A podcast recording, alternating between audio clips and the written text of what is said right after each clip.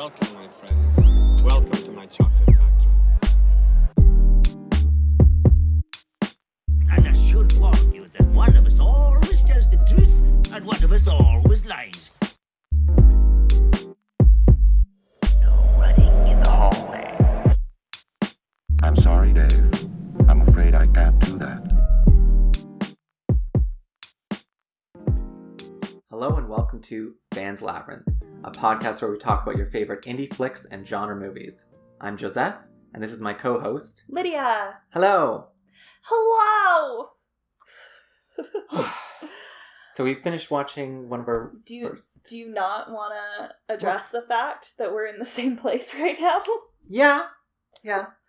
So we're in the same place right now. For the first time ever, Fans That's true. Labyrinth is coming at you from the same pseudo recording studio. Hmm We're literally sitting beside each other on a couch, so you can feel that intimacy coming at you.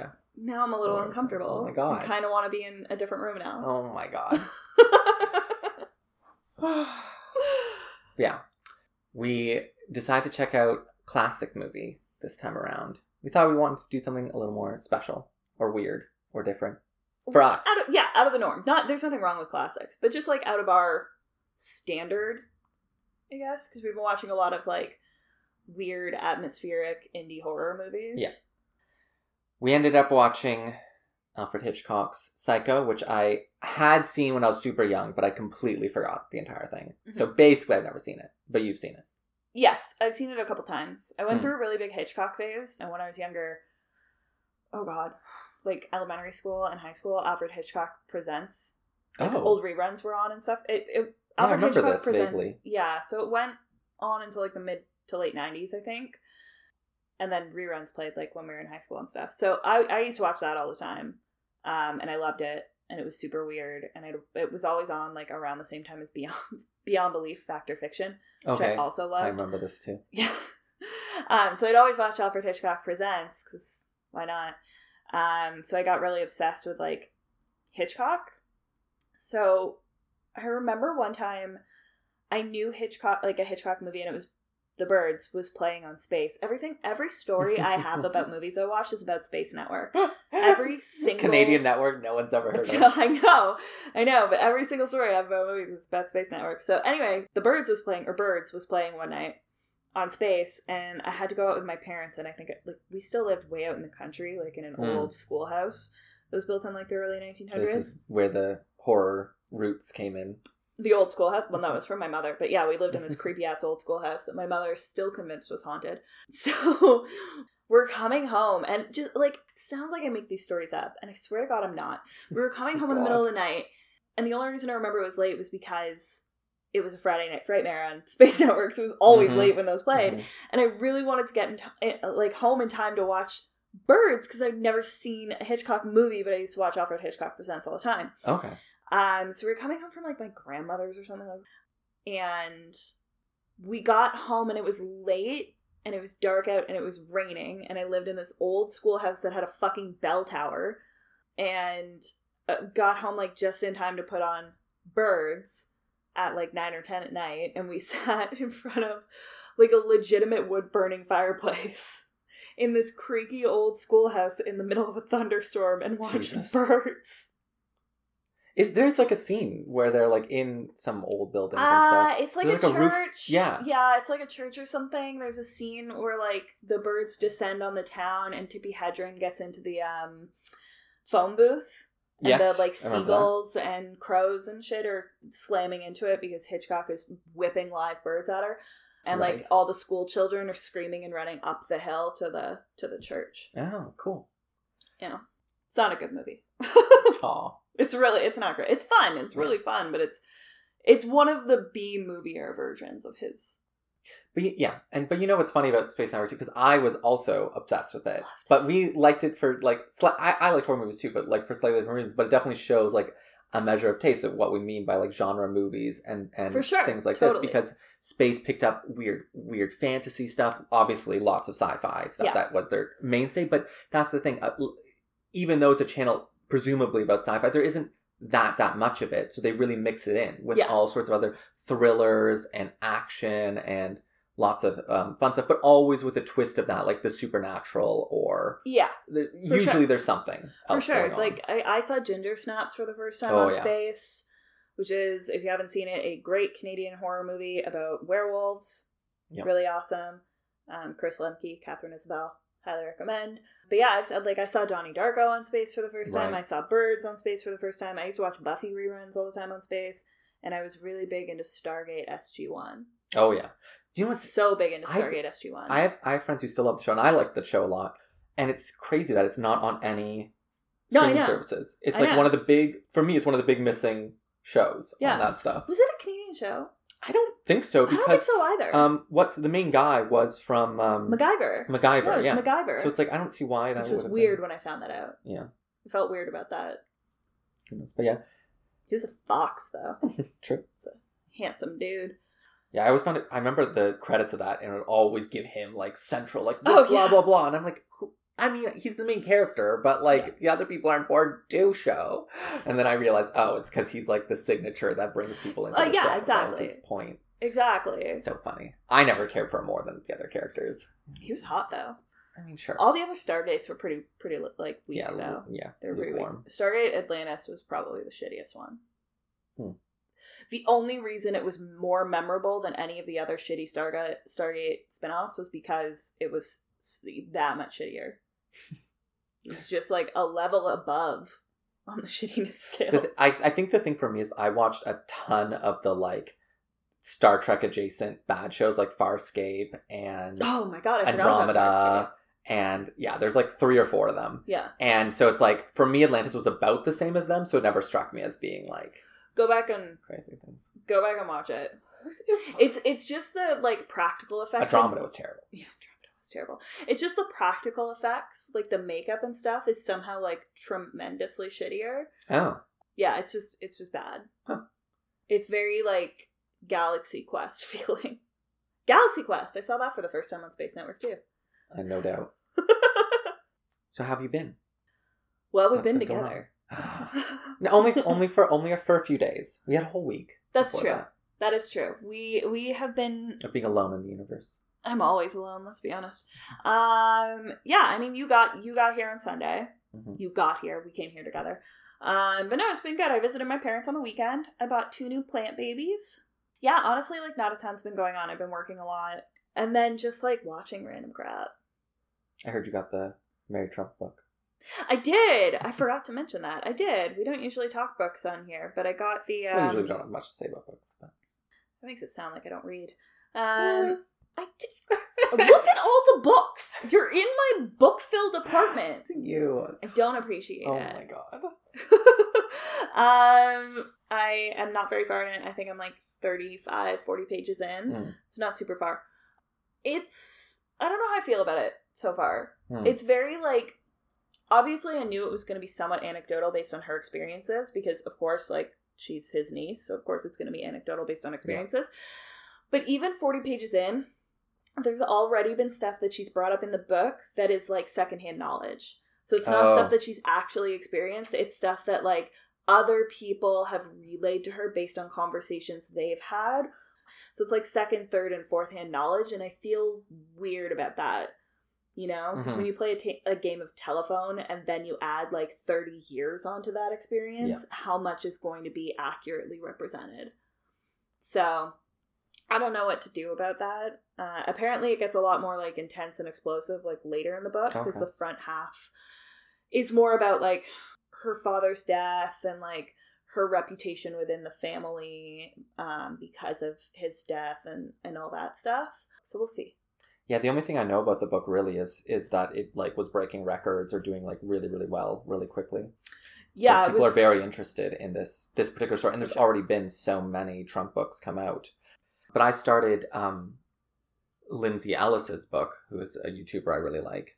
So, as people know, like YouTubers, there's a lot of YouTubers who come out with books. Yeah. But most of them are like ghost written, kind of like this is a day in my life stuff, right? But this isn't what this is. This is Lindsay Ellis writing a science fiction book about kind of the Julian Assange era of putting out um, leaked information from the US government. Okay. But in this case, the leaked information is about aliens, like first Okay. contact. I don't want to give anything away. That's basically just the premise, but it's about characters involved in that you know day and age, especially relating it. It's it's set in 2007, but it has this clarity about certain political issues, not the most modern ones, but kind of like where we were at and where Right. every like everyone was thinking. And you know, it's not the best sci-fi I've ever read or anything like that, but I think there's an energy to it that is connected to how millennials are actually thinking and feeling about certain things Okay. which you know usually in when it comes to fantasy and science fiction books you often find that they're not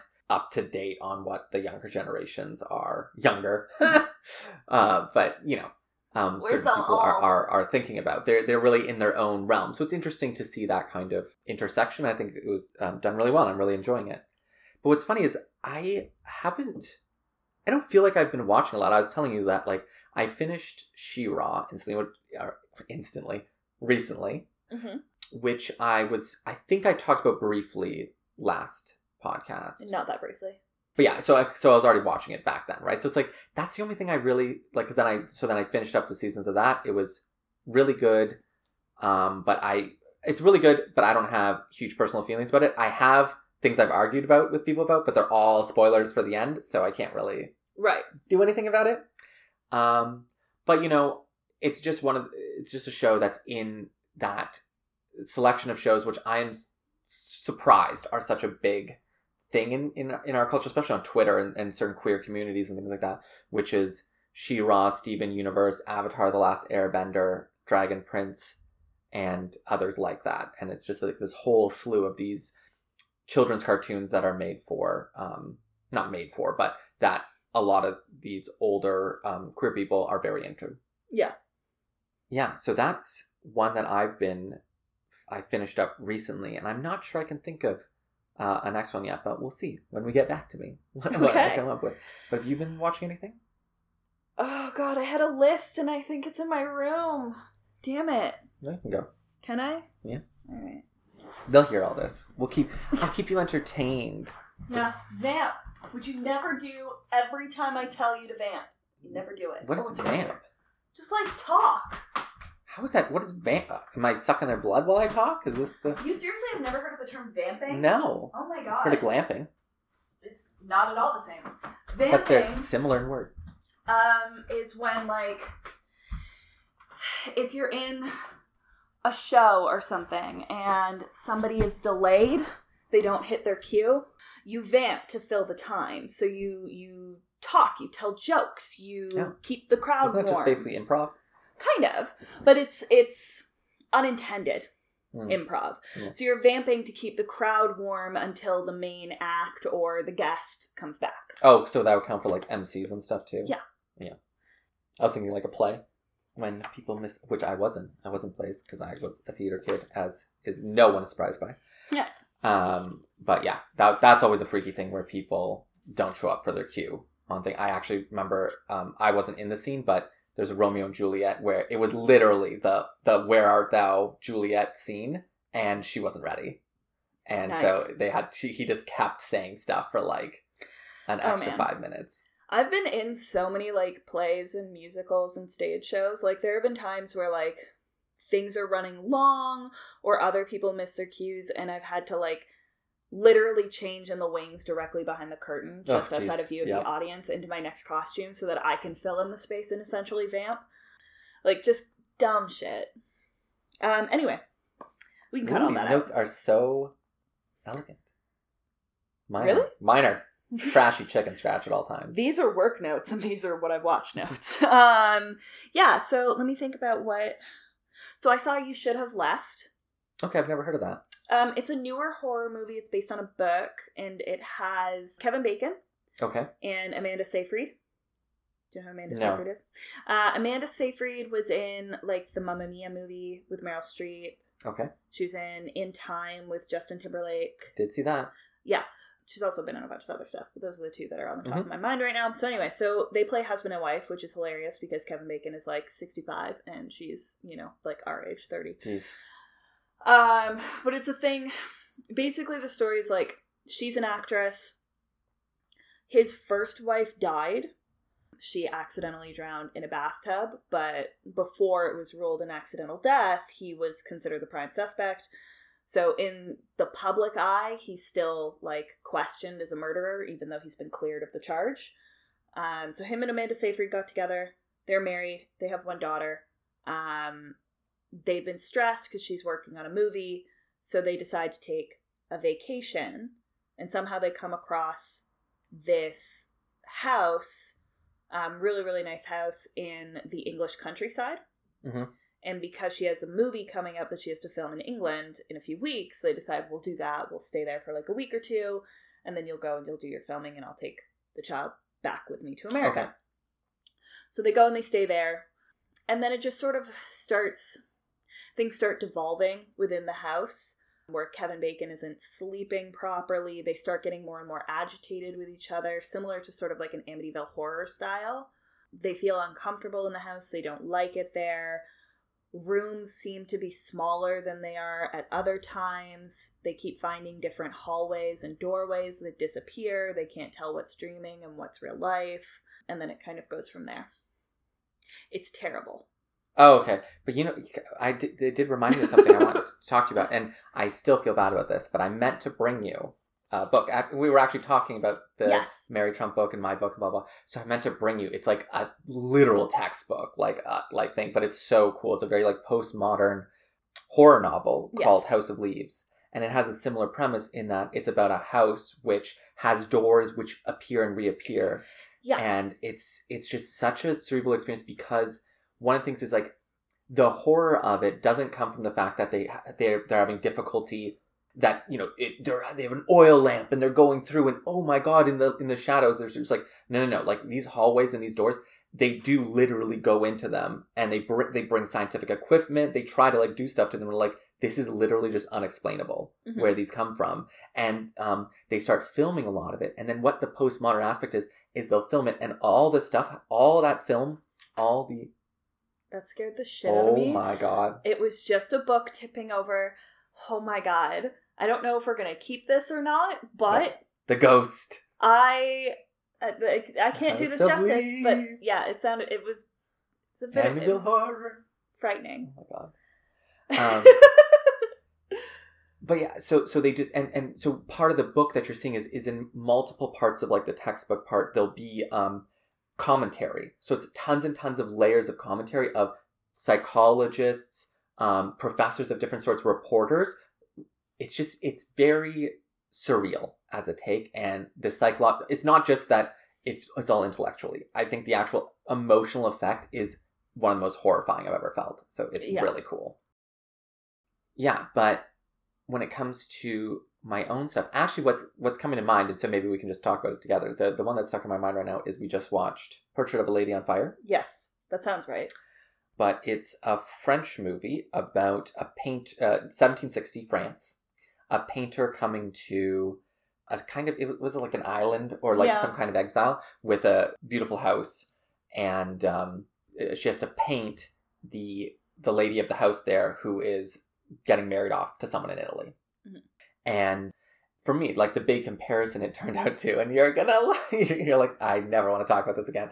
But I, my big comparison was my you know my favorite gay movie of recent times and probably my favorite movie of recent times call me by your name I just I need to take a quick pause and I want to make it clear that I don't hate Call Me by Your Name Oh because it's a gay movie. The way you said that makes it sound like I'm a fucking bigot. oh my god I hate talking about that movie because we have yes talked it to death every time we talk. You bring it up all the time. okay well it's very relevant this time This is the first time. The first time it's been relevant. of a lady on fire ends up as you can probably guess by the comparison with the two ladies falling in love Mhm. during this exile and it has that to me what so connects the two is this idea of now call me by your name is set in close to modern times but they're in like a, an italian villa that's very very old and they're reading old books and just the aesthetic of the certain statues and air grounds around them is Yeah. very old time that connects to this world which is 1760s europe and just oh, the the the way that they bring in painting in this um, movie I've never seen done in a movie before, where you see her sketching and literally doing the painting, and where she fails and where she does well in certain portraiture is very of the time what would be considered well or good. It isn't as though like it's just chicken scratch or whatever. Yeah. It's like just no, no, that is a portrait. It just isn't very good. And this one, and of that style, of the 1760s style, and then this one is better or worse and whatnot. Ah, that feeling of like that canvas and the wood and that old time in there, you know, they have to build fires constantly and how they live. Ah, It's just an atmosphere I'm just like so into, and I could just watch that kind of movie like all the time. So yeah, I had, had a great time with it. I, you know, I have to admit though, the lesbian relationship didn't do it for me nearly as much as I two mean, gay guys together. But you know, that's just understandable. you know, it is partially interest. But I, you know, I think they did a, a good job of making you convinced that they were falling in love and that how they connected was legitimate. I didn't like it. Okay. I didn't like it. I'm sorry. It was I mean, like aesthetically beautiful. I loved the scenery. I loved the shots of the interior of the house. Like it was it was truly truly beautiful. I did not care about any of the three main characters. Like the painter, the Mhm. lady of the house, and then the lady's maid, housekeeper, whatever. I I just I didn't care about them that much. I didn't care about their relationship. Honestly, of the three of them, the one I liked the best was the lady's maid. Like she, Oh, interesting. she I was, found her story was- distracting, to be honest. But I found her story more engaging. Like it, she seemed to actually convey the emotions and the trauma that she was going through hmm. throughout that story. Whereas, like, arguably the one who should be going through or feeling the most trauma, I guess, would be the lady of the house or whatever, just because of the circumstances that brought her to the house and the circumstances that brought her to the marriage that she was going into. But Yeah. she was very like cold and closed off. And I know, like, I mean, that would probably be accurate for everything that she had gone through. But she only had very small moments of warmth when they're Mhm. supposed to be falling in love. So when they're in those moments, it's great, but the minute they're outside of those moments, she just goes back to being very cold and boring to me. sure. And then the painter only had like one explosive moment of emotion, Mhm. and then it just went back to being sort of quiet and closed off again. So it was I don't know, I had a hard time remaining engaged or or really being invested in their Yeah, no, relationship and its progress. I I understand that, and I think like part of it is that it's you know it's one of these movies where things are very subtle and want you to pay a lot of attention, and those movies can can be very you know you have to want to be engaged from the start to make those moments happen. Even when I was trying to do that during this movie, I found it a struggle. But to me, like that's true of a lot of foreign films or or Art house pictures. yeah, st- just like films that are slower moving. They don't have all the Hollywood tropes of keeping you engaged in that crazy. I know what like you're that. saying, but see that makes it sound like I didn't like it because I'm like No, I, I but I was, but I'm saying that I even for me, and I don't watch too many movies of that type. But even for me, I found this one more of a struggle than the average one of that type. Yeah. So I understand that if if it isn't connecting with you right away, how it would be even more. Um, it just it felt they felt unnatural. Like the Yeah. characters didn't feel they weren't reacting in a way that I would regard as like a human reaction. Like even the scene where like her dress catches on fire and she's just like, oh, and then faints Yeah. for some reason. I'm like, I don't. Who reacts like that?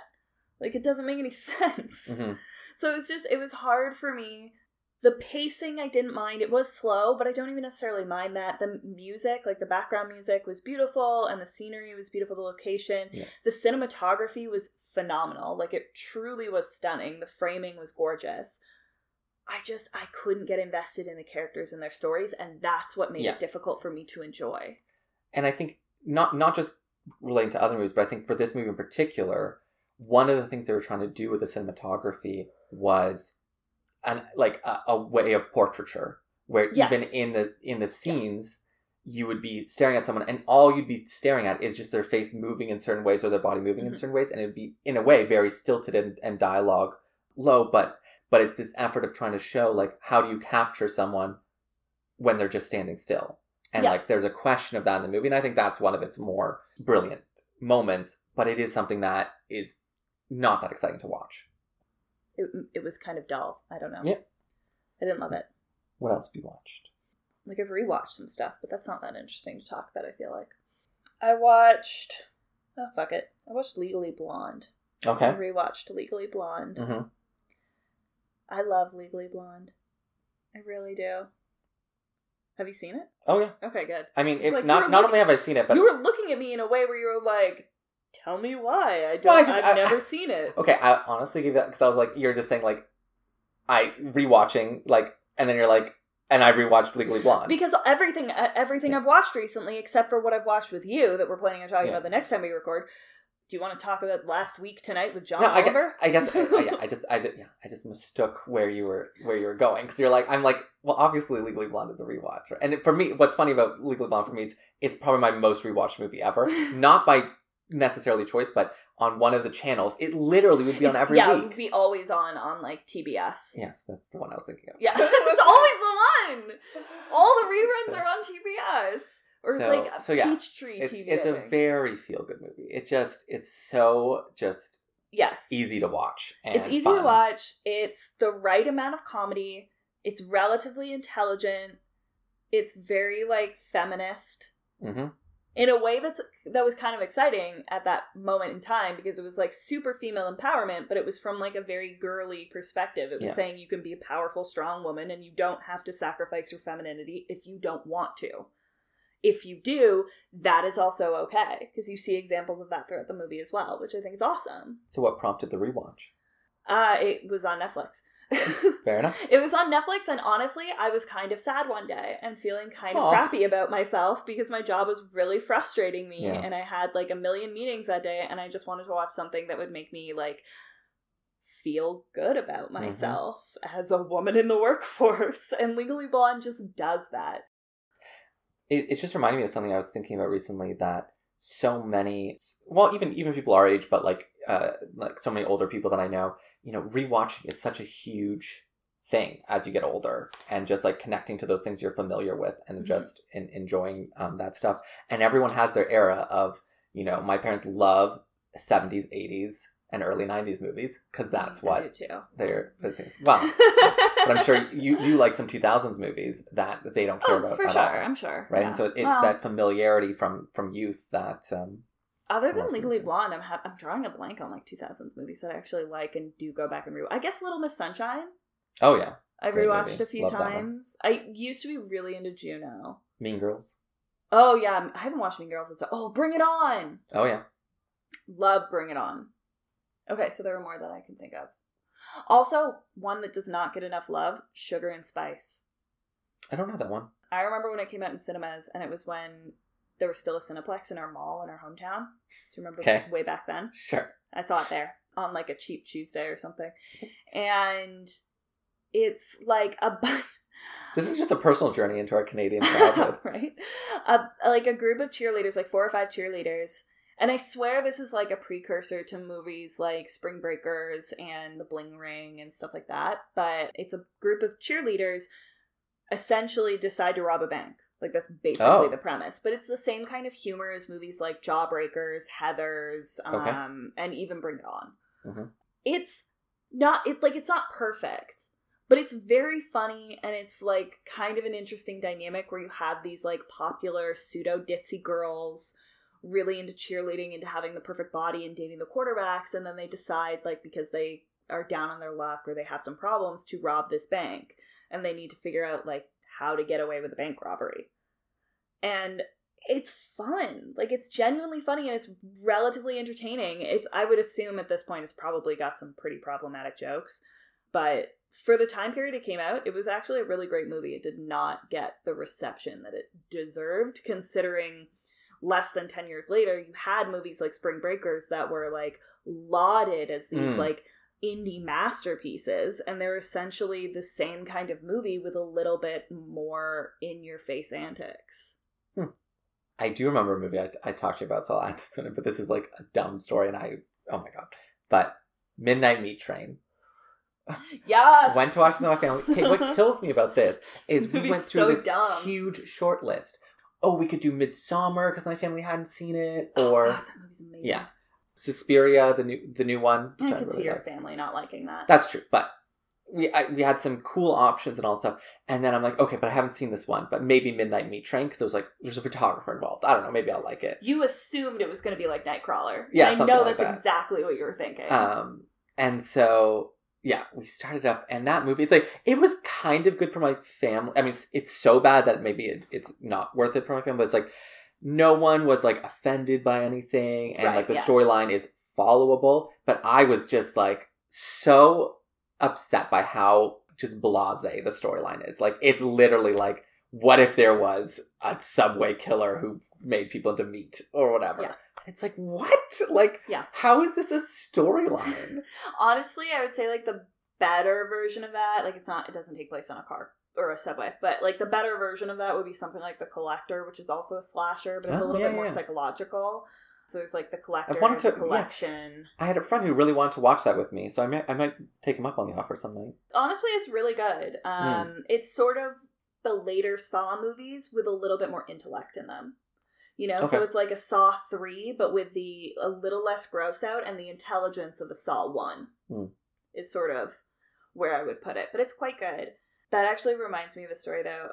So I love Train to Busan. I don't know Yes. if you've seen it. I still haven't seen it, Oh my but god, I know you've recommended it to me many times. It's so good. I have recommended it to you. I just zombies. I'm so over I know, zombies. I know, but it's not so much about. I mean, obviously there's zombies, there's boatloads of zombies, but it's not so much about the zombies. It's about the interpersonal relationships of the people on the train as they Okay, fight their way now through to it. survive. So essentially, like they're going from, I think Seoul to Busan, and the outbreak occurs in Seoul when they get on the train, and one infected person gets on the train before it leaves.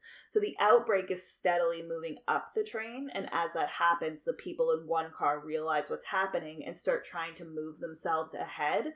Fights break down, they start falling apart, certain factions of the group come together, and they form these interpersonal alliances and try to protect each other, get each other to the end of the train so that they can survive to Busan and hopefully find a safe haven. Mm. Um, so that's basically the the whole point is just this like survivalist group trying to form essentially a tribe. It's amazing, and I think it's probably one of the best zombie movies ever made because it's not just it's really not about the zombies at all. They're just a plot device. But I, I had gotten my dad to watch it because I was like, this is the best zombie movie I've ever seen. It's incredible. Um, and it's just a really beautiful like character story. Mhm. Um, and you really, really fall in love with these people. So I got him to watch it, and he, when he first watched it, he loved it. Like he loved it, and he told me the next day he was like, "I actually really, really enjoyed that. I'm not really a horror movie person, but I really, really liked it." And I knew he had loved World War Z. Like my parents are Okay, yes, I remember you telling me this. What a strange movie to I- fixate on. No, and they're both obsessed with it. They probably watched it like I seven times. It's because before that it was Saving Private Ryan for Well, years. that's understandable. Four years. I Mhm. grew up watching Saving Private Ryan like twice a fucking year. So when it switched to World War Z, I was like, thank Christ, and now it's gone on too long. But yeah, they they loved it, so I was like, okay, you'll probably like this. So I got them to watch it. My dad loved it. But recently I was talking to him about it. And he was he was saying one of the only horror-ish movies he likes is World War Z. And I was like, Well, you liked you know, Train to Busan. And he was like, Yeah, I did, but like World War Z is just better. And I'm like, How? So he started explaining it being better because you see how each country reacts, which is true. Like, Okay. if you watch World War Z, you do see how each individual country reacts differently to the virus. hmm You see that America descends into chaos. You see that Canada just sort of like semi blocks itself off, but is relatively neutral and does accept refugees, which seems honestly pretty pretty accurate it seems pretty fucking accurate to Canada. Um, you see that like Britain or like the UK Ireland area spends all of its time trying to find a cure. So they have one of the heads of the WHO, I think in Scotland. They spend the entire time just locking themselves in labs trying to find a cure to this virus. Israel builds a wall completely around themselves to try and keep the infected out, but they accept refugees from Palestine despite the like ish like intergovernmental issues. Um, so it is it is genuinely really interesting. And then the virus starts, I think, in like China or something. Um, Okay. I'm pretty sure. Yeah. And my dad was explaining all this, and I'm like, yeah, because World War Z is literally the movie Contagion, Mm. Just with zombies. And he was like, no, it's like way more interesting than that, blah, blah, blah. And I'm like, Dad, watch the movie Contagion. Yeah. You're explaining the exact same premise. It starts in China, it moves through the world because of airports. America Yeah. descends into chaos. Western Europe tries to find a cure, and the Middle East starts walling themselves off. That is the movie Contagion. They just added zombies. It's the same fucking movie. this is why Train to Busan is better. And he was like, no, you're Yeah. wrong. I'm like, makes me rage. Well, I mean, yeah, but to be honest, so much of what makes someone like a movie has to do with details that are impossible to just explain, like on a plot level, right? It has to do with how the actors act, how the No, thing, how the scenes go through, and, and Contagion, while it does go through the plot points pretty interestingly, there's something very dead inside in that whole movie. Like all the acting and all the actual, Just like no Paltrow. scenes are interesting. Like it's so, I don't agree with you. I really think the Jude Law scene is like the Jude Law scenes. It's, like, kind of iconic. Really interesting. I think it's really interesting how he goes around trying to sell this pseudo drug to Yeah. like as a cure when it really doesn't do anything at all. Um, and he's just trying to make a profit off of a pandemic. Like I Yeah. genuinely think that that is a really interesting plot point, and I Yes. think Jude Law did it very well. Like he Yes. does seem like the like slimy kind of car salesman guy. He's like like sort of charming, but there's like this undercurrent to him. But overall, yeah, that movie's pretty lame.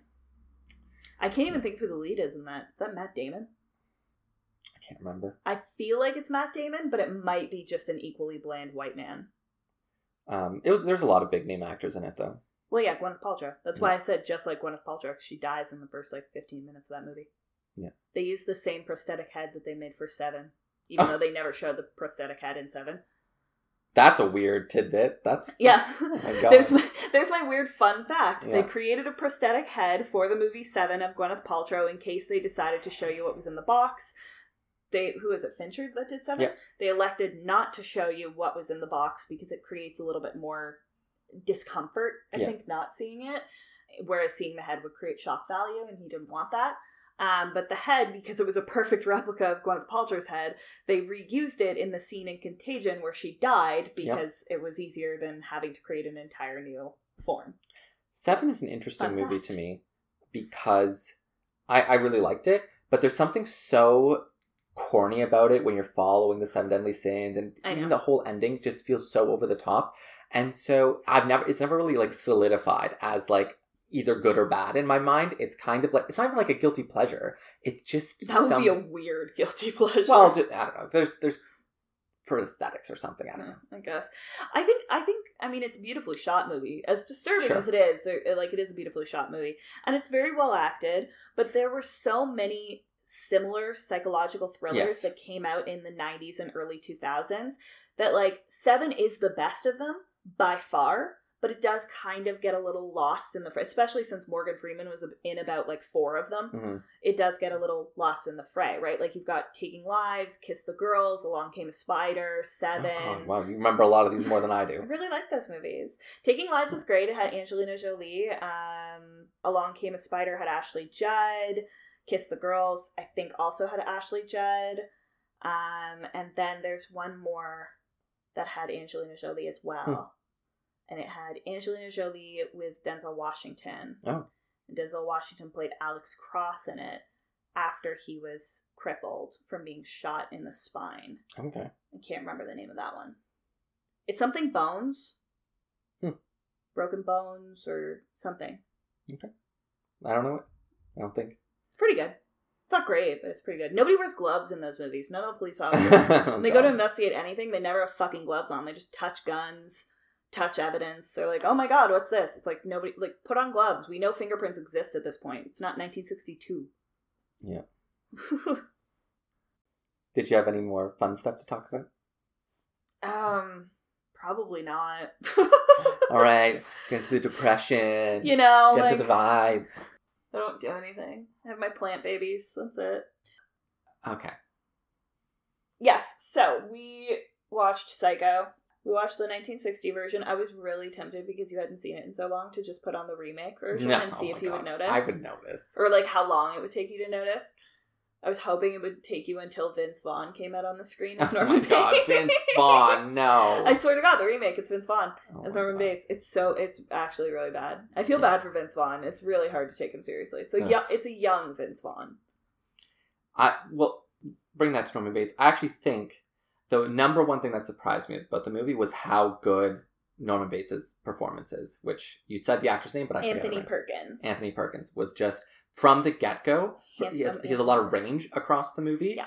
and from the get go, he is actually charming. He is truly Yeah. charming. He feels good, and then it's very slow and careful descent as as he has a longer and longer conversation with the main actress Jennifer Lee, Jamie Lee Curtis's mother. and you get those really good lines that are bringing to evidence the psychology that's going to be Yeah. talked about in the movie. Yeah, and um, That was probably my favorite part. the one thing I love when he speaks to men in particular, it happens occasionally when he gets nervous around Jennifer Lee's character, but when he speaks to men in particular, he stutters. Stutters, yep. When he is intimidated by a man who is at a stronger like status than him in some way whether he's taller or is in a position of authority he has a stutter and you don't see that at any other point it only occurs when he's intimidated and i think that's really interesting and it highlights just the sort of de-evolution of the character because when he's having these short conversations with Jennifer Lee, he's very charming. He seems very like personable and really interesting. When he has longer conversations with her, he seems a little disturbed but not unhinged and Mhm. he's still charming enough that it placates her and she's not entirely nervous but then when he speaks to men for longer periods of time he gets agitated he gets intimidated he stutters um, and he's noticeably uncomfortable Yeah. and i think that's like a really interesting dichotomy Yeah. I think another thing that was roaming around in my mind, uh, especially by the time we got to the end of the movie, because of jennifer lee Jennifer Lee's sisters in the movie, Mhm. her character comes off as a very strong, independent woman Yes. character in it. And because there's a kind of, you don't really know where to go with it, with the Jennifer Lee's character, and then the mom being the other female character you see, because those two have aspects that can go either way. Um, Mhm. With whether they're well portrayed or really problematic, uh, things like this. And so it was really that um, the sister coming in and, and really being like, no, no, I'm going to come with you with the guy Yeah. to search this thing and really solve this problem. And she was, you know, with them the whole time. And I just found that really intriguing. And it made me think that, yeah, in a lot of Hitchcock, there's always at least one strong woman involved in this Yeah. in the story. And it's just it's an interesting tidbit that you know uh, you know my friend Cody has talked about many times that one of the things that attracts him to horror is that that's where you get a lot of strong women characters compared to a lot of other genres where that isn't as common of a thing. It's Just- true. I mean, even they're not perfect female characters depending on the era that you go to in horror. There are like problematic portrayals of women. The like For sure. virginal aspect being the most common. I mean, you even see that in Psycho, I would say, where Mhm. Jennifer Lee's character is more like sexually overt. She gets hit on aggressively. She is murdered relatively quickly by a man that she was sort of possibly flirting with. Um, she had an illicit relationship, whereas her sister, who is just like an independent, strong woman, doesn't have a man in her life, has a good job, is sort of portrayed as like this this powerful kind of figure, but her sexuality is never called into question. So I mean, it's it's not a perfect portrayal of like a strong woman, but I would agree. Like horror is a place where you would go and you see predominantly stronger women, even if the tropes aren't perfect. hmm And I always love that as well because a lot of horror films, especially when you look at like slashers or murder mystery type horror films, the central figure is oftentimes a woman. Yeah. But on the other hand, in this movie, Norman Bates again, awesome character, great things, and I and I really enjoy the twist. When, I mean, is this a movie we can spoil, or should we? Came out in it? I know, 1960, but- had two sequels and a remake, plus Bates Motel. I do. tel- the television show. Yeah. If people don't know it, like, Yeah. that's a them problem, I think. so we'll spoil it. The portrayal of his mother, who's dead, is done by him. I mean, you don't you don't actually. It could. It's probably another actress I doing I the voice because it's the so voice is it's another so woman. um I don't I don't think it's Anthony Perkins. If it is Anthony Perkins, that's genuinely impressive, but I think it's another voice actress. but yeah, in in our day and age where um, there's so much that we're discovering isn't the right word, but so much that is bringing to the fore about gender expression and identity and these things. I don't want to say it's outright problematic. Like I don't feel outright offended by it Mhm. because, especially by the end, they, the explanation they give, while almost certainly not a real thing, is there's an interesting uh, psychology to it that isn't trying to hate I, on any group. I don't know if I would agree with you. I, I would say it's an imperfect portrayal of the psychological condition I'm thinking of, but I don't think that it's a psychological condition that doesn't exist. Like, I would liken it to something like DID, so dissociative identity disorder, also known as multiple personality disorder, um, which I know is heavily debated between psychologists and psychiatrists of whether it actually exists or not, but it's relatively accepted as a genuine psychological disorder typically rooted in some kind of childhood trauma that Right. causes a psychotic break or a break in your personality and formulates a new personality. And as we find out by the end of the movie, there is some kind of psychological trauma between Norman losing his father in childhood and the type of relationship he had with his mother in between his father dying and her taking on a new lover. Um, because there is an inappropriate level of closeness that's hinted at but not overtly described. Mhm. So I think you could make an argument that it's just heavily ahead of its time in portraying that type of psychological condition. Not necessarily perfectly, because of course people with DID are not necessarily or even commonly violent. Like Mhm. people with mental illnesses are not commonly violent. Yeah. So that would be the problematic issue. But beyond that, I would say it's just a, ahead of its time in the fact that it chooses a psychological condition that was very unknown at that point. Mm. Yeah, the explanation they give on the end, give at the end, is at least in world understandable. Mhm. Whether or not it's exactly how it happens and how our best science now understands how it happens. Yeah. I mean, again, you have to place this in the time of the 1960s where mental health was, you know, not talked about as much. There wasn't a lot of investigation into it. You didn't have too many people who specialized in it, and you didn't have a lot of people who took it seriously. There is a sense in the movie too of like how domestic troubles work because even in the the bank scene at the beginning where she talks to the other clerk or receptionist there and she's talking about taking tranquilizers Mhm. like right away and so there is this like interesting like take on drugs and getting married and then immediately you get tranquilizers and like that's how The It works. 60s was a weird time. um well but just like this idea of like what it meant to be married at that time and and that's a theme because she had she was just coming from her illicit relationship which i never maybe you can uh, talk i never quite understood what was going on there he was she was seeing a guy on a semi-regular basis and he's already married or he just wouldn't commit recently divorced. okay recently divorced Um, and the divorce ruined him financially. right So he is paying alimony. She got the house. He is living in an apartment behind a hardware store hmm or above a hardware store. Um, and he has basically like every paycheck he gets immediately goes to his ex-wife.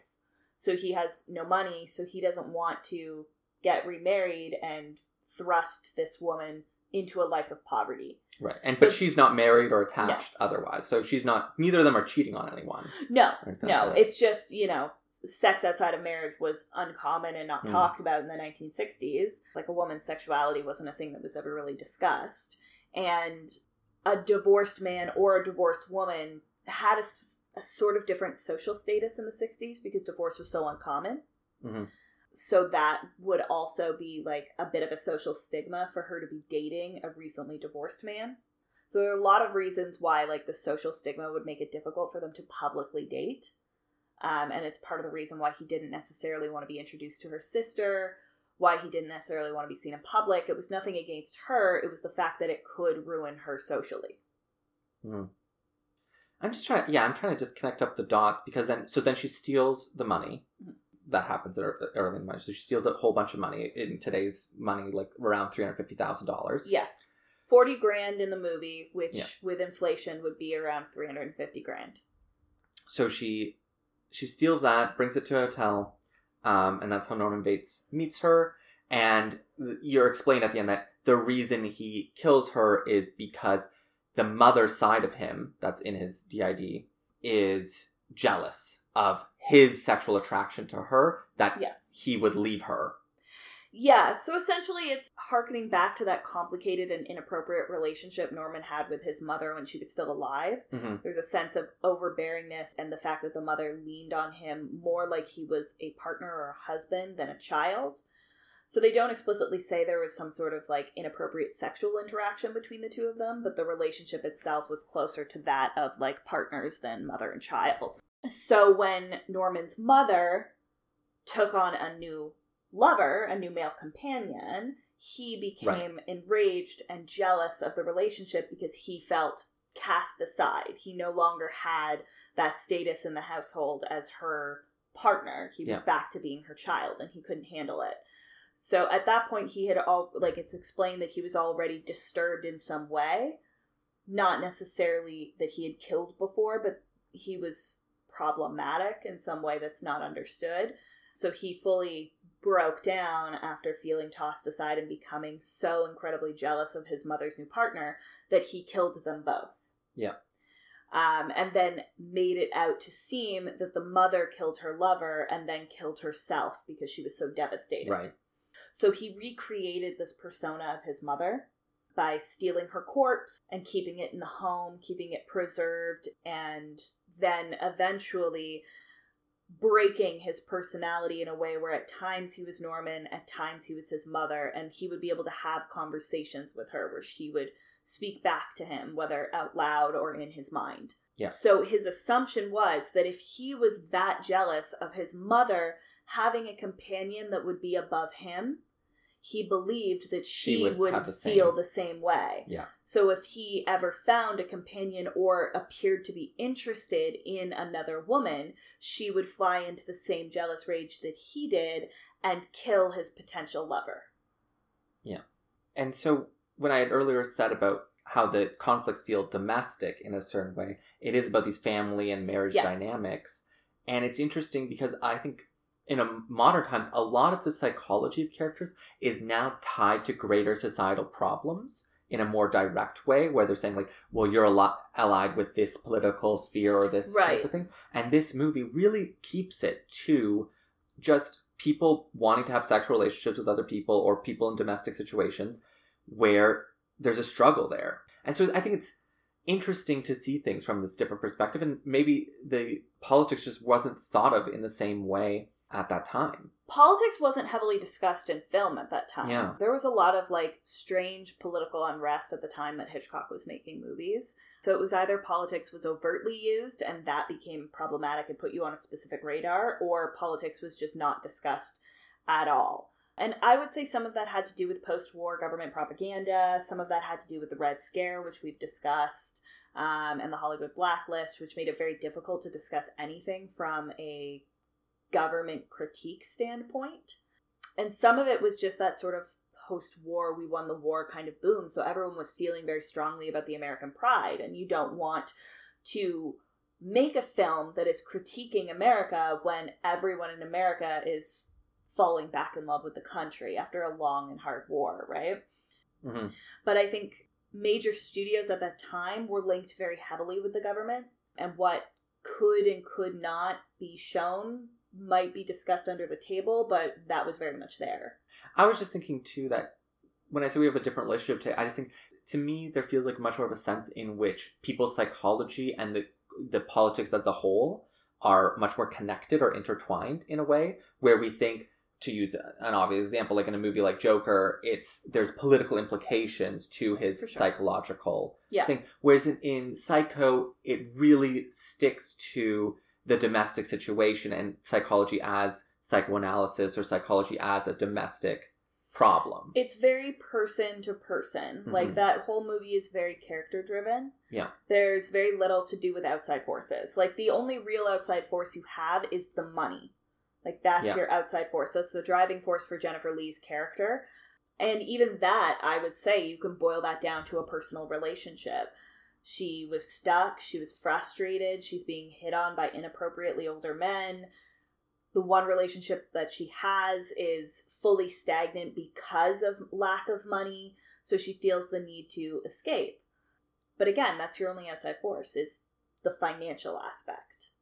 Mhm. Um, everything else is very interpersonal drama and character to character relationships. And I think you see that a lot again in movies of that time period. Because again, talking about your government or negatively critiquing your government was just not a thing that was done as much. I mean, you see it occasionally, but a lot of the movies that do discuss government overtly are not so much a critique on the status of government in that day. They're either looking to the future or they're positively showing the government. So, like, one I'm thinking of is something like Mr. Smith Goes to Washington, which is Jimmy Stewart, who's in Rear Window, Okay. and Not a movie I've seen. it's not it's not great. But a lot of that movie is just about like tr- essentially trying to get a bill passed. So there's Mm. like a really long scene of him filibustering. I don't know if you Mhm. know what filibustering is. Yeah. So he's he's literally just talking. And this was in a time period where filibustering you you actually had to physically continue talking the entire time. So it's it's basically supposed to be him yelling about his bill or whatever for 16 hours or something ridiculous Oh my straight god. it's it's fuck it's just so exhausting he's very melodramatic like i like jimmy stewart i liked him a lot in um, Rear rear, Window. window. But he's so melodramatic.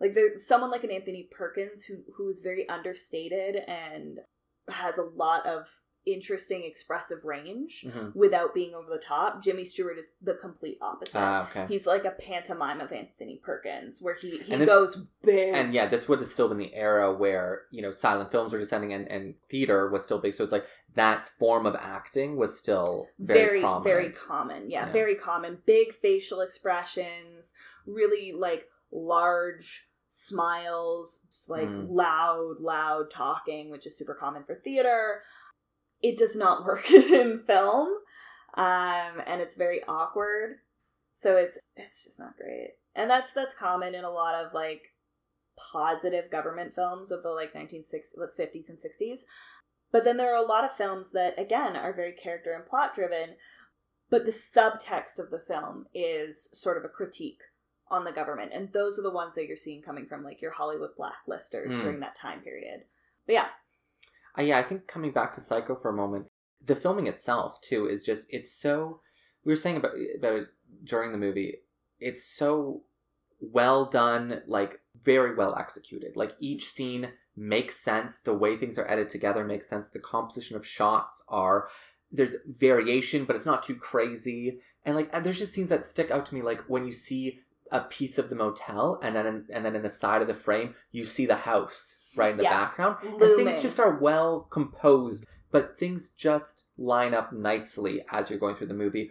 Or where um you're seeing her driving towards the motel, love. and you're just watching her face and hearing what the conversations of people who would be chasing her might might be having or are having or Yeah. what she's thinking and you don't know quite what the fe- thing is but there is definitely an element of psychological processing constantly in Yeah. Hitchcock in general and in this movie in particular where it's funny because you rarely hear telepathy of their thoughts but you very much get a sense of being or caring about their psychology like uh, Yes. throughout the movie and i think that and the music and everything it adds to the atmosphere of where even though it can be slow at times everything is meaningful toward that psychological connection with the characters characters Yeah. feel so rich in this I agree. Um, especially, of course, Norman and Yes. Marion, Yeah. Marion Crane, who's uh, Jennifer Lee's character.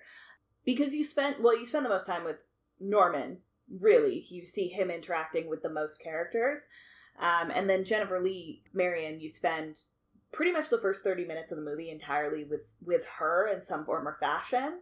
So you, you feel the most connected, I would say, to the psychology of those characters Yeah. Um, especially because you have that overlay of like an inner thought process where you're not 100% sure if it's what people are talking about back home from where she came from or like you said her projection. her projection of what they would be saying about her now that she's taken off. I like to think that it's that it's both. Yeah.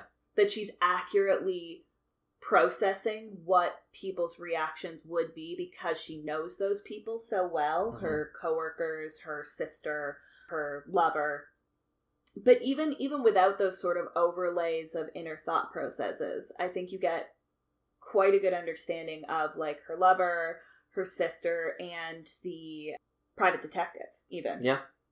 um, because there's there's sort of an intuition and a strength in that private detective, and he doesn't feel dismissive to the sister. He is in a way where he doesn't want to bring her along, which I understand because it's just another person you have to be concerned of protecting.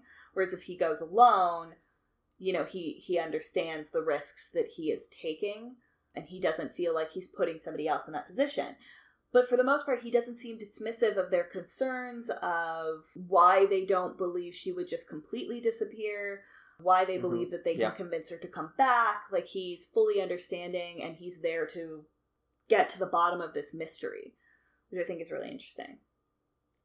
I uh, I liked too how Norman Bates is, you know, compared to a lot of psychopaths or characters, because actually just the hotel it reminded me of No Country for Old Men a bit. Just there's like money going to hotel situation, and but the uh, psychopath in that movie is much more meticulous. Javier Bardem. and- yeah. And you know this this this modern psychopath like the Gone Girl and him and there's there's a bunch of these characters who just have mo they're not perfect. Actually, she goes to a hotel too. Oh my Yeah. god! But that they that they are really covering their tracks. So Norman Bates is an interesting mix where he because he has the split mind, he's kind of like I'm gonna cover up for my mother, but he doesn't do like a perfect job and he's like definitely missing something like he you can tell he didn't plan this at all he wasn't Yeah, they were Figuring it fully out. crimes of passion. yeah and so that's an it's it, it's a cool to see this older take on that which isn't the fully um monstrous terrifying just crazy crazy person Yeah. thing Completely neither the- devoid of empathy. yeah ne- but neither is it the nihilistic perfectly uh, perfect assassin type Yeah. which is popular now.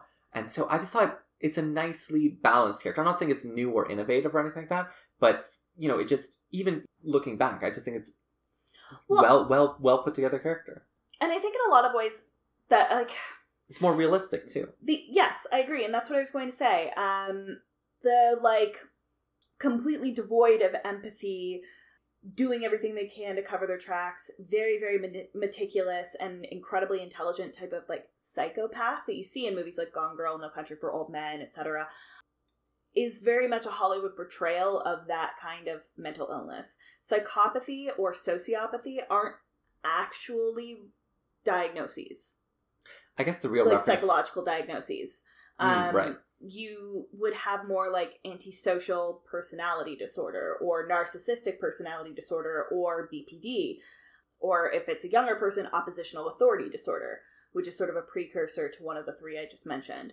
Um, and those three mental illnesses can have aspects of what we consider a sociopath, uh, like a uh, sociopath or a psychopath, where they can be meticulous, highly intelligent, low on empathy, like uh, out for their best interests, those kinds of things, which Mhm. what we consider a psychopath, quick to anger, meticulous, those kinds of things. But they also come with a host of other symptoms. So you can have like antisocial personality disorder and not be a murderer. Yeah, yeah, for sure.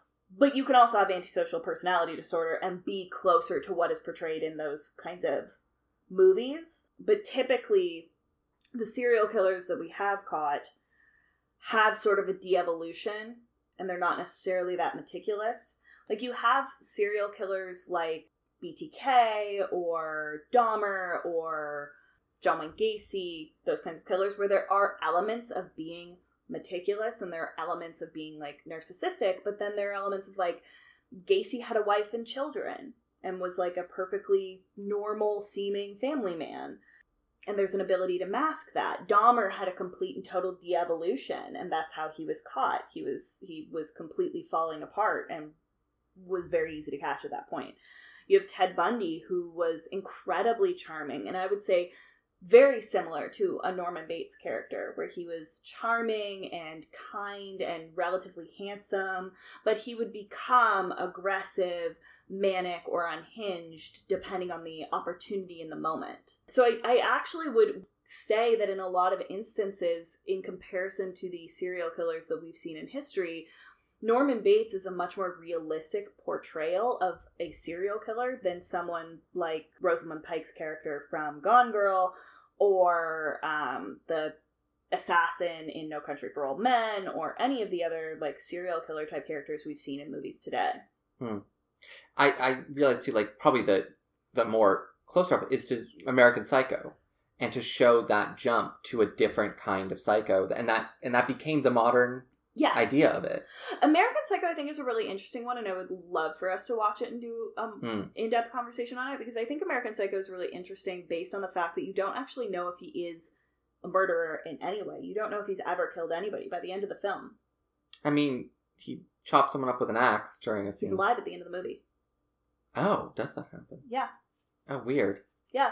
You don't know if any of them. By the end of the movie, you don't know if any of the murders happens. He confesses to his lawyer over the phone, and then finds out that Paul is fine. Paul's alive. Weird. I don't remember the ending being like that. Yeah, no, you don't know if he's actually actively killed a single person or if it was an entire psychotic break that happens over the course of a week. Hmm. Yeah, you have no concept of whether or not he killed the prostitutes or sex workers, apologies. You don't know if he murdered the sex workers, murdered that homeless person. Um, the only thing you do know is that Paul is apparently ostensibly fine by the end of that picture. So it's really interesting look at like an internal psychotic break based on the pressures of corporate life Right. and the bottled up rage that he refuses to express because he has to seem buttoned up at all times. Yeah. Well, and that's the thing. There is a societal aspect to that one in a way Yes. that it doesn't seem to be as as clear in um, Psycho. And but there's another one I was thinking of. I'll, I'll have to get back to on it, but I, that I realized I don't think has Hannibal, not Hannibal, but the original one, Signs of the Lambs, Silence of the Lambs. where again it's not that's not necessarily domestic, but there is that modern psychopathy style Mhm. where he's sort of meticulous. In this case, like highly educated instead of being corporate or highly refined or whatever. What do you call that? Like gentlemanly. Mhm. Um, yeah. And but yeah, I, I I would be curious to relook at those ones like American Psycho and um, Silence of the Lambs to see the if if there is societal implications uh, or or domesticity or like more personal problems as the explanations going on. Again, I think Silence of the Lambs is an interesting choice for you to make here because in Silence of the Lambs, you never see Hannibal Lecter kill anybody. Hmm. Hannibal Lecter is already in prison. Yes. He doesn't murder anybody, and you don't really know anything about his history other than he was a cannibal. And Right. before But you- that, we do get that in- in- in- psychiatrist. In later movies, You get that in later movies, but not in Silence of the Lambs. Right. It's never addressed in Silence of the Lambs. The only thing you have is his relationship and the way he relates to people, especially Clarice, yes, um, Jodie Foster's character. The serial killer in that is Buffalo Bill. Yes, And Buffalo Bill follows a lot more similar of a serial killer structure to the serial killers we have caught Yes. today, where he has a fixation or a need, he has a clear psychological disorder, he handles it in a specific way, very similar to like a Gacy, where he's essentially making skin suits. Also similar to Texas Chainsaw Massacre, which is also based on Yeah. John Wayne Gacy. And then he has a very clear de-evolution Yes. throughout the film where he starts to fall apart and stops hitting his meticulous marks and getting his needs out of his kills. So he becomes more aggressive and intense at the rate at which he kills, and that's eventually what gets him caught. So that's exactly the standard narrative of every serial killer we've seen through history at this point. Whereas Hannibal, while he is shown as very refined, very meticulous, what we consider the Hollywood psychopath, you actually don't know what he's done, how he kills, what type of a killer he is, or how many kills he's done. Yeah. He's just already in prison and he's a psychiatrist and a Right. serial killer, so he can, or a psychologist and a serial killer. so, there's a meta narrative going on. Yes, so he can get into the head of that killer and help Clarice find him faster before he can kill Yeah. too many women. and it's it, I, Texas Chainsaw Massacre was another one I was thinking of because of the representation of, of dead bodies and dead family members and this relationship there. And so there's ways in which Psycho connects to both of those movies as Yeah. certain types of evolutions of certain facets. And that's why I struggle with, in a retrospective way, Norman Bates's mother, because it connects closely to Buffalo Bill, who's clearly a problematic character. And things because that character is clearly um, supposed to, uh, if not be a transgender person, then to give us fears of that kind of otherness. And yeah, I don't and dis. for many people, that's a very problematic. Yeah, I don't. I don't disagree with you there. Um, what I will say is that we have in history seen serial killers who have dressed in their victims' clothing, Mhm. their victims primarily being women, in a not because So, but, they so it's more of a political To, implication, though. yes, not necessarily because they want to transition genders. It's it's a sense of of need for closeness to the experience of that person that they killed. Generally Right. speaking, um, so it's it's it's almost it's it's it's very gross and unsettling in the sense that they basically want to be in that person that they, they that they have essentially consumed. hmm Whereas, of course, in Buffalo Bill, it's it's much more problematic because there is sort of an implication that he's murdering because he wants to be a woman. Yeah. Which is obviously terrible and not a thing that happens. And it's there is sort of a sense in that narrative that is supposed to make you fear the otherness of essentially a transgender or non-binary person, which is absolutely problematic and unfortunate because if they had have gone in that more like I'm trying to become this person and consume them in the way that a serial killer would, it would be much more frightening in my opinion because there's there's something very upsetting about taking someone's life and just wanting to consume every aspect Yes. of that person not necessarily by eating them but by like taking away their personhood piece by piece. I've killed you, and now I'm going to take your image away from you. hmm You don't even get that in your death. And that's much more upsetting to me. That's much more frightening. Yeah. Well, and you, you can see Hannibal as being a different reflection of that yes, same impulse. absolutely. And and Hannibal, in a lot of ways, I mean, remove the sexual element from it. There's a lot of similarities between um, a Hannibal and say a Dahmer, who who did a very similar thing. Dahmer would murder people and physically consume them. He was Mhm. a cannibal. Um, and there's been multiple serial killers or attempted serial killers who've murdered one person, eaten them with the intention of murdering others, but were caught too soon. And it is very much about continuing to enjoy the process of murdering that person by consuming them Mm.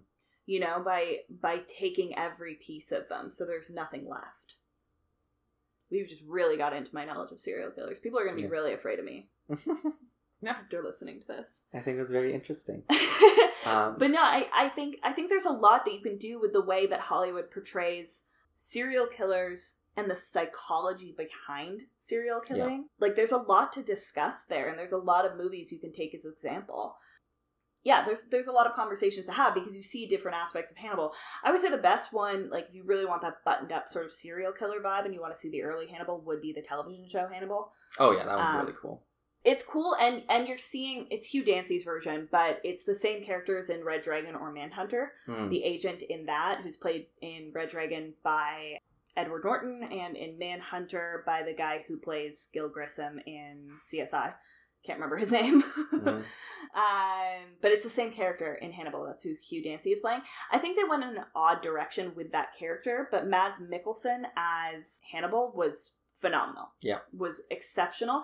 And you do get to see some of that de-evolution throughout the story that i think is really necessary to understand that he isn't perfect. He isn't perfectly meticulous that it is a facade that he puts on to sort of distract your attention from him as a possible suspect and he uses his understanding of psychology to sort of warp the mind of anybody around him who might suspect him Mhm. so it's not so much that he is the perfect psychopath. He is the perfect serial killer. He has no empathy. It's it's really none of those things. He has low empathy for sure, but he cares about Hugh Dancy's character. He cares about Clarice. There is an element of fixation and obsession with them, but there is an element of caring. It's just twisted and warped. Yeah.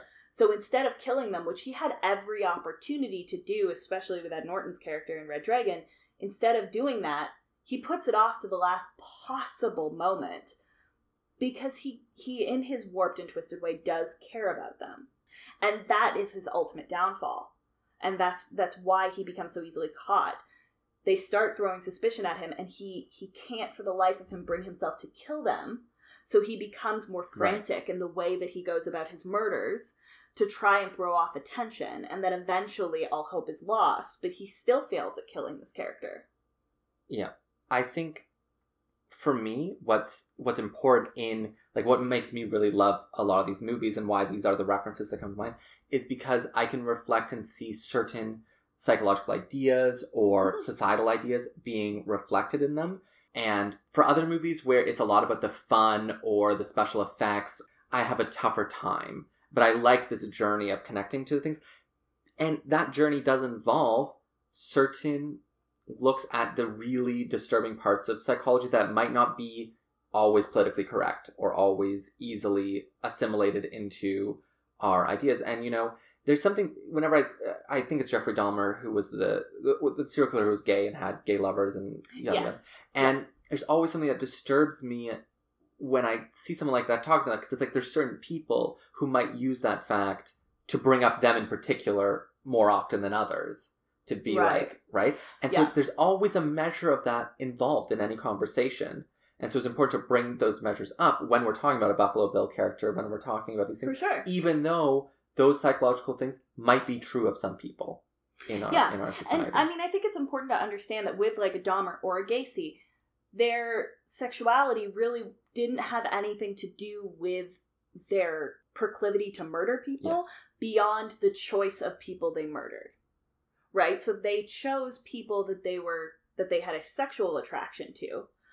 But that sexual attraction was not why they murdered them. They murdered them because they wanted to kill people. Like Dahmer ate people because he was mentally ill and a murderer hmm so he ate people and murdered them. Gacy was a married man with children, but he murdered and removed the skin of young boys. And he had sexual relationships with these young boys, many of whom were his employees at, I think it was like a chicken shack or something. He owned several chicken shacks. But the sexuality had nothing to do with the murdering beyond the type of victim, his victimology. That was it.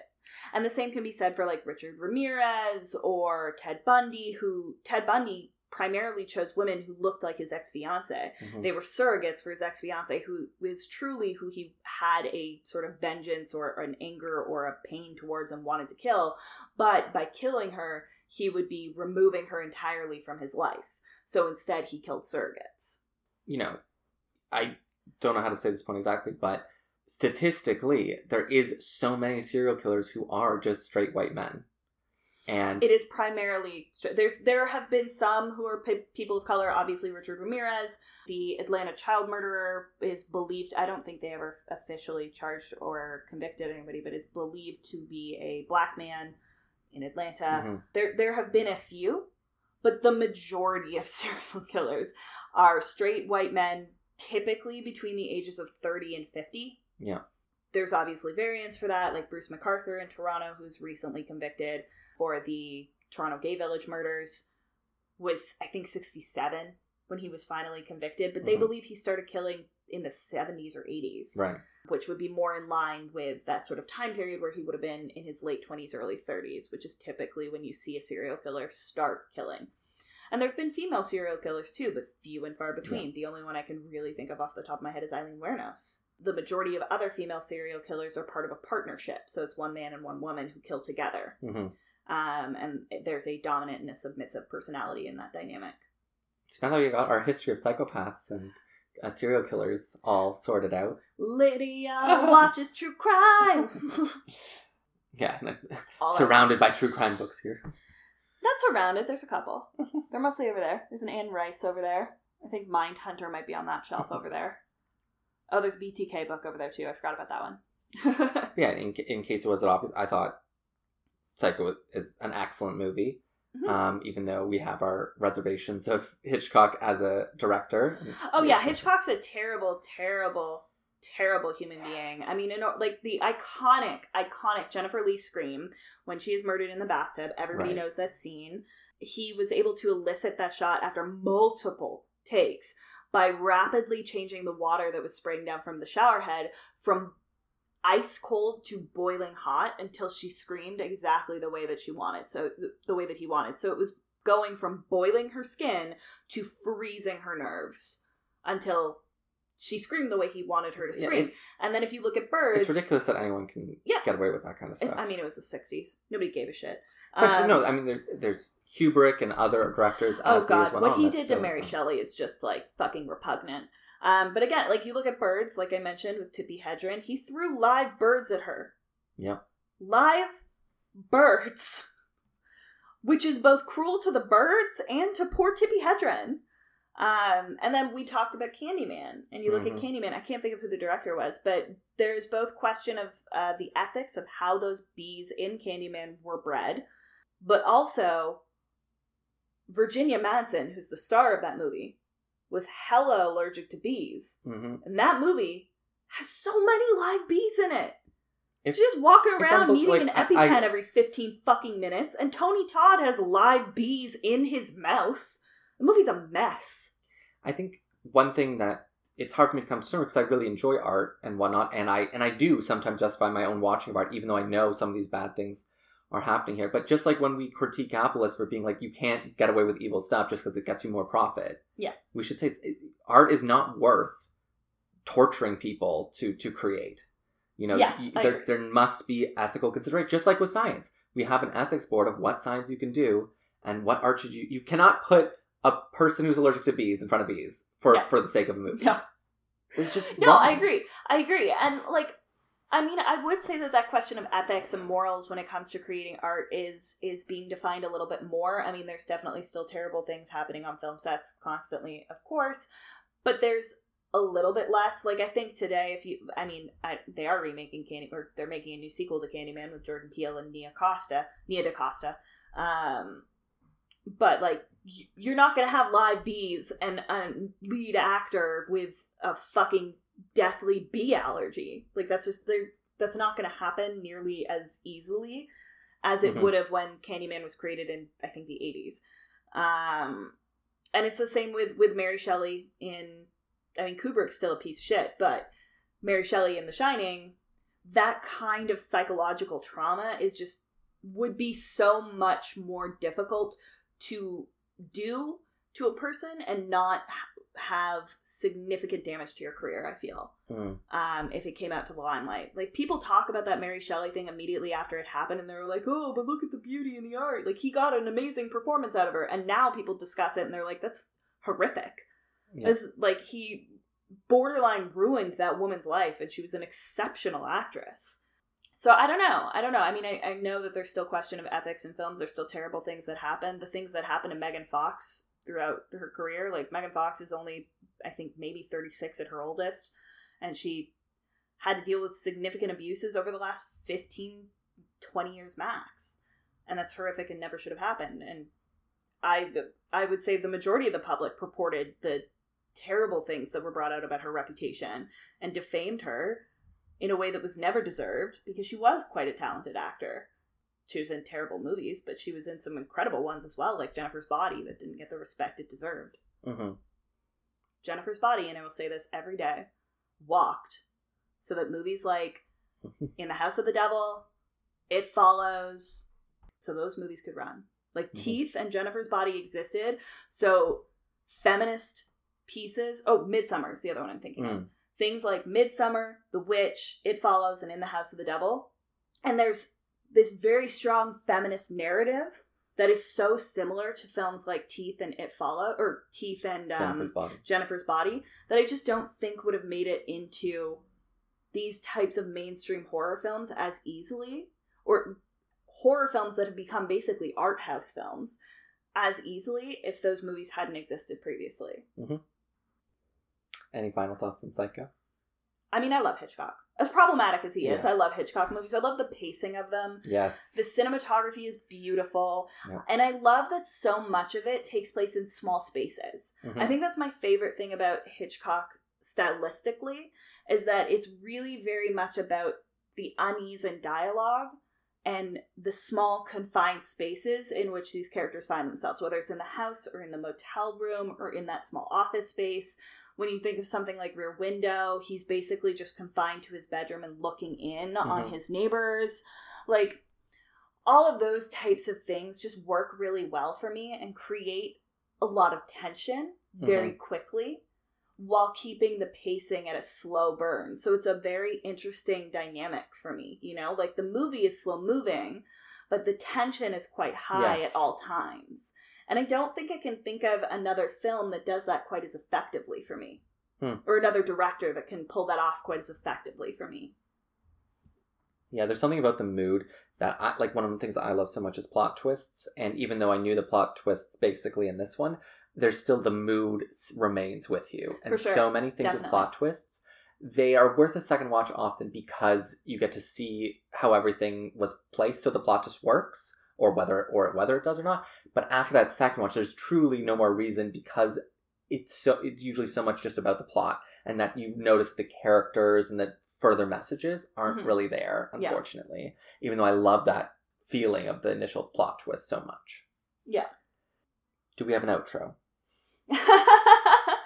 I mean, yeah, I I just want to say like we both really loved Psycho. Yep. I cinematically I'd say it's a 10 out of 10, but Mhm. as far as overall for like everything I love about a film, like an 8. I'd give it Really? an overall 8.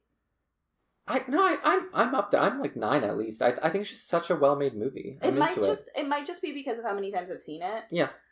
Yeah, I I would give it an eight. It's the pacing is great, the cinematography is amazing, the characters are wonderful, and I I do love the feel of like a '60s like black and white movie. But again, I think I think because it's a '60s black and white movie, it is it is very much like there is a sense of that time period, and there are certain aspects of that that kind of pull me out of it a little Mhm. bit. So I think that's why I would give it more of an 8 Mhm. Yeah, overall, we both loved it. Yep. And um, thank you for listening. You can follow us on Twitter at, at FansLabPod. Expect uh, new episodes roughly every two weeks. We're usually pretty good. Yep. Um, and feel free to DM us if you or or you know add us if you have any ideas of movies we should watch next. Can't wait to see you next time. Bye.